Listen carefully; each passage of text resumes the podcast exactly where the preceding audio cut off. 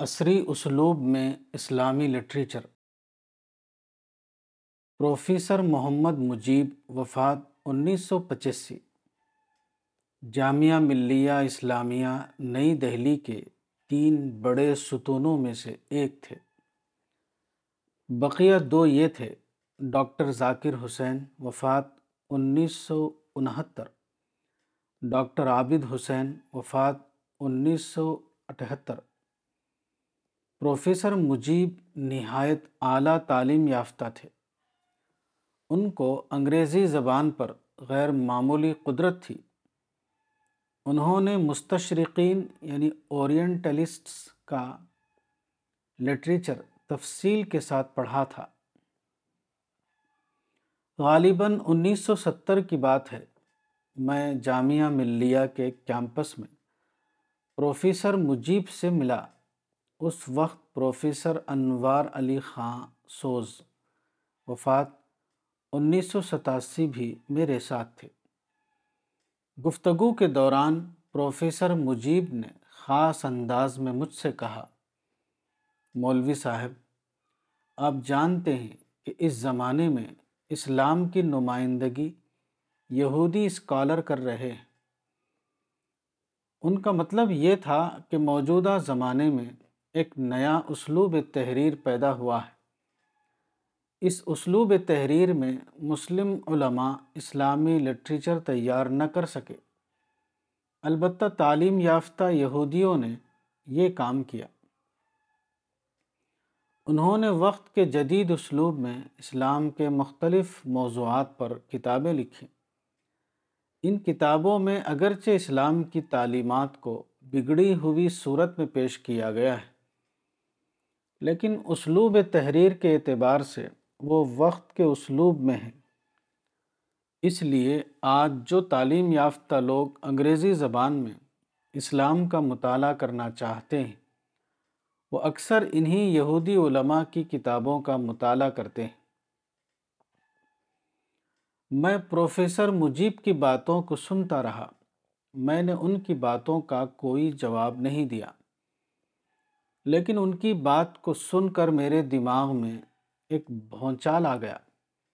میں خاموشی کے ساتھ واپس آ گیا اور پھر رات دن یہ دعا کرنے لگا کہ خدایا، مجھے توفیق دیجیے کہ میں آپ کے دین کو آج کے اسلوب میں دنیا کے سامنے پیش کر سکوں۔ میں عصری اسلوب میں اسلام کا لٹریچر تیار کر سکوں۔ میں اکثر کسی واقعے کا حوالہ دے کر دعا کرتا ہوں۔ اس معاملے میں بھی میں نے ایسا ہی کیا۔ اصل یہ ہے کہ آزادی کے بعد یو پی میں خاتمہ زمینداری کا قانون یعنی زمینداری ابولیشن ایکٹ نافذ ہوا۔ نیشنل گورنمنٹ کے تحت یہ قانون اس اصول پر مبنی تھا کہ جو جوتے اس کا کھیت۔ میرا خاندان یو پی کے اعظم گڑھ سے تعلق رکھتا تھا۔ ہمارا خاندان وہاں کے بڑے زمینداروں میں سے ایک تھا۔ ہماری زمینیں زیادہ تر کسانوں کو دی ہوئی تھی جو ان کو جوتتے تھے اور لگان ادا کرتے تھے۔ خاتمہ زمینداری کے قانون کے مطابق زمیندار کو اس کی زمین واپس ملنے کی صرف ایک ہی صورت تھی۔ وہ یہ کہ زمین کو جوتنے والا کسان تحریری طور پر زمین سے استعفیٰ دے دے۔ ہماری بیشتر زمینیں کسانوں کے پاس تھیں۔ یہ کسان سب کے سب ہندو لوگ تھے۔ ہماری زمینداری کے مینیجر بھی ایک ہندو تھے، جن کا نام بھاؤ رام تھا۔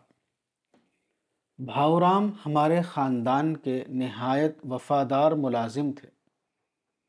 انہوں نے ایک طوفانی مہم چلا دی کہ تمام کسان جو ہماری زمینوں کو جوتے ہوئے تھے، وہ تحریری استعفیٰ دے دیں۔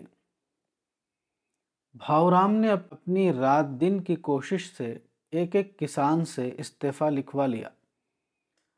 ہمارے ساتھ استثنائی طور پر ایسا ہوا کہ ہمارا کوئی بھی کھیت ایسا نہ بچا جس کا تحریری استعفیٰ حاصل نہ کر لیا گیا ہو۔ اس زمانے میں بھاورام پر ایک دیوانگی تاری تھی۔ وہ ہم لوگوں سے کہتے تھے کہ بابو، جمداری میں داغ نہ لگنے پائے یعنی بابو، زمینداری میں داغ نہ لگنے پائے۔ میں اس واقعے کے حوالے سے خدا سے دعا کرنے لگا۔ میں روتا تھا اور یہ کہتا تھا کہ خدایا، تیرے دین میں ایک داغ لگ رہا ہے۔ تیرا دین اس اسلوب میں پیش نہیں ہو رہا ہے جو آج کے جدید ذہن کو ایڈریس کر سکے۔ تو مجھے توفیق دے کہ میں تیرے دین کے اس داغ کو ہٹاؤں میں وقت کے اسلوب میں اسلام کو پیش کر سکوں۔ میں بے قرار دل اور اشک بار آنکھوں کے ساتھ یہ دعا کرتا تھا۔ اور رات دن اپنی تیاری میں مشغول رہتا تھا۔ اس زمانے میں میری بے قراری کا عالم یہ تھا کہ ایک بار میں دلی پبلک لائبریری میں گیا۔ وہاں کے ریفرنس سیکشن میں جا کر ریفرنس کی کتابوں کو پڑھنے لگا۔ اس وقت میری محویت کا یہ عالم تھا کہ میں قریب کی کرسی پر نہ بیٹھ سکا۔ میں الماری کے سامنے کھڑا تھا اور کتابیں نکال نکال کر پڑھ رہا تھا۔ یہ سخت سردی کا زمانہ تھا۔ چنانچہ مجھے سردی لگ گئی اور میں بیمار ہو کر تقریباً دو مہینے تک بستر پر پڑا رہا۔ آج جبکہ میں یہ سطریں لکھ رہا ہوں میں کہہ سکتا ہوں کہ میں نے خدا کی توفیق سے تقریباً ہر اسلامی موضوع پر اتنی کتابیں لکھی جو ایک تعلیم یافتہ انسان کے لیے وقت کے اسلوب میں اسلام کا مؤثر تعارف پیش کرتی ہیں۔ مشرق اور مغرب دونوں جگہ کے اہل علم نے اس حقیقت کا اعتراف کیا ہے۔ لوگوں کا یہ تأثر یہاں تک پہنچا ہے۔ کہ دنیا کے مختلف حصوں میں بہت سے تعلیم یافتہ لوگوں نے میرے لٹریچر کو پھیلانے کے لیے اپنی زندگیاں وقف کر دی ہیں۔ امریکہ میں مقیم کچھ تعلیم یافتہ مسلمانوں نے اپنے ذاتی جذبے کے تحت میری تمام کتابوں اور ماہ نامہ الرسالے کو انٹرنیٹ کے ویب سائٹ پر ڈال دیا ہے۔ اب دنیا کے کسی بھی حصے میں کوئی آدمی میری تحریروں کو اردو اور انگریزی میں انٹرنیٹ کی مدد سے پڑھ سکتا ہے۔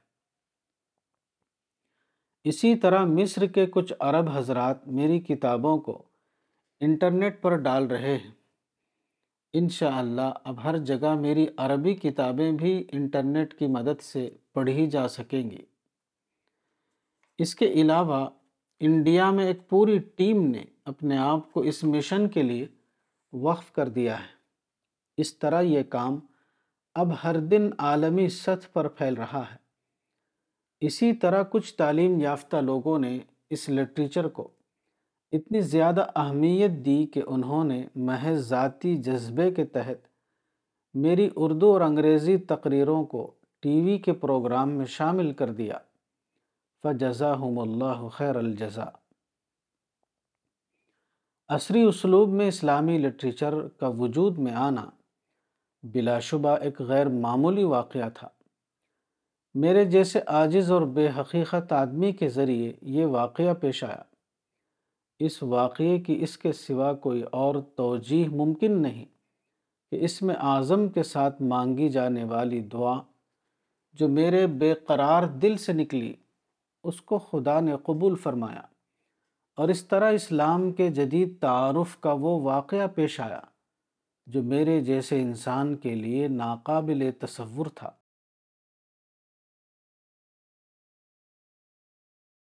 کتاب اسماء حسنہ مولانا وحید الدین خان، صفحہ نمبر چوپن۔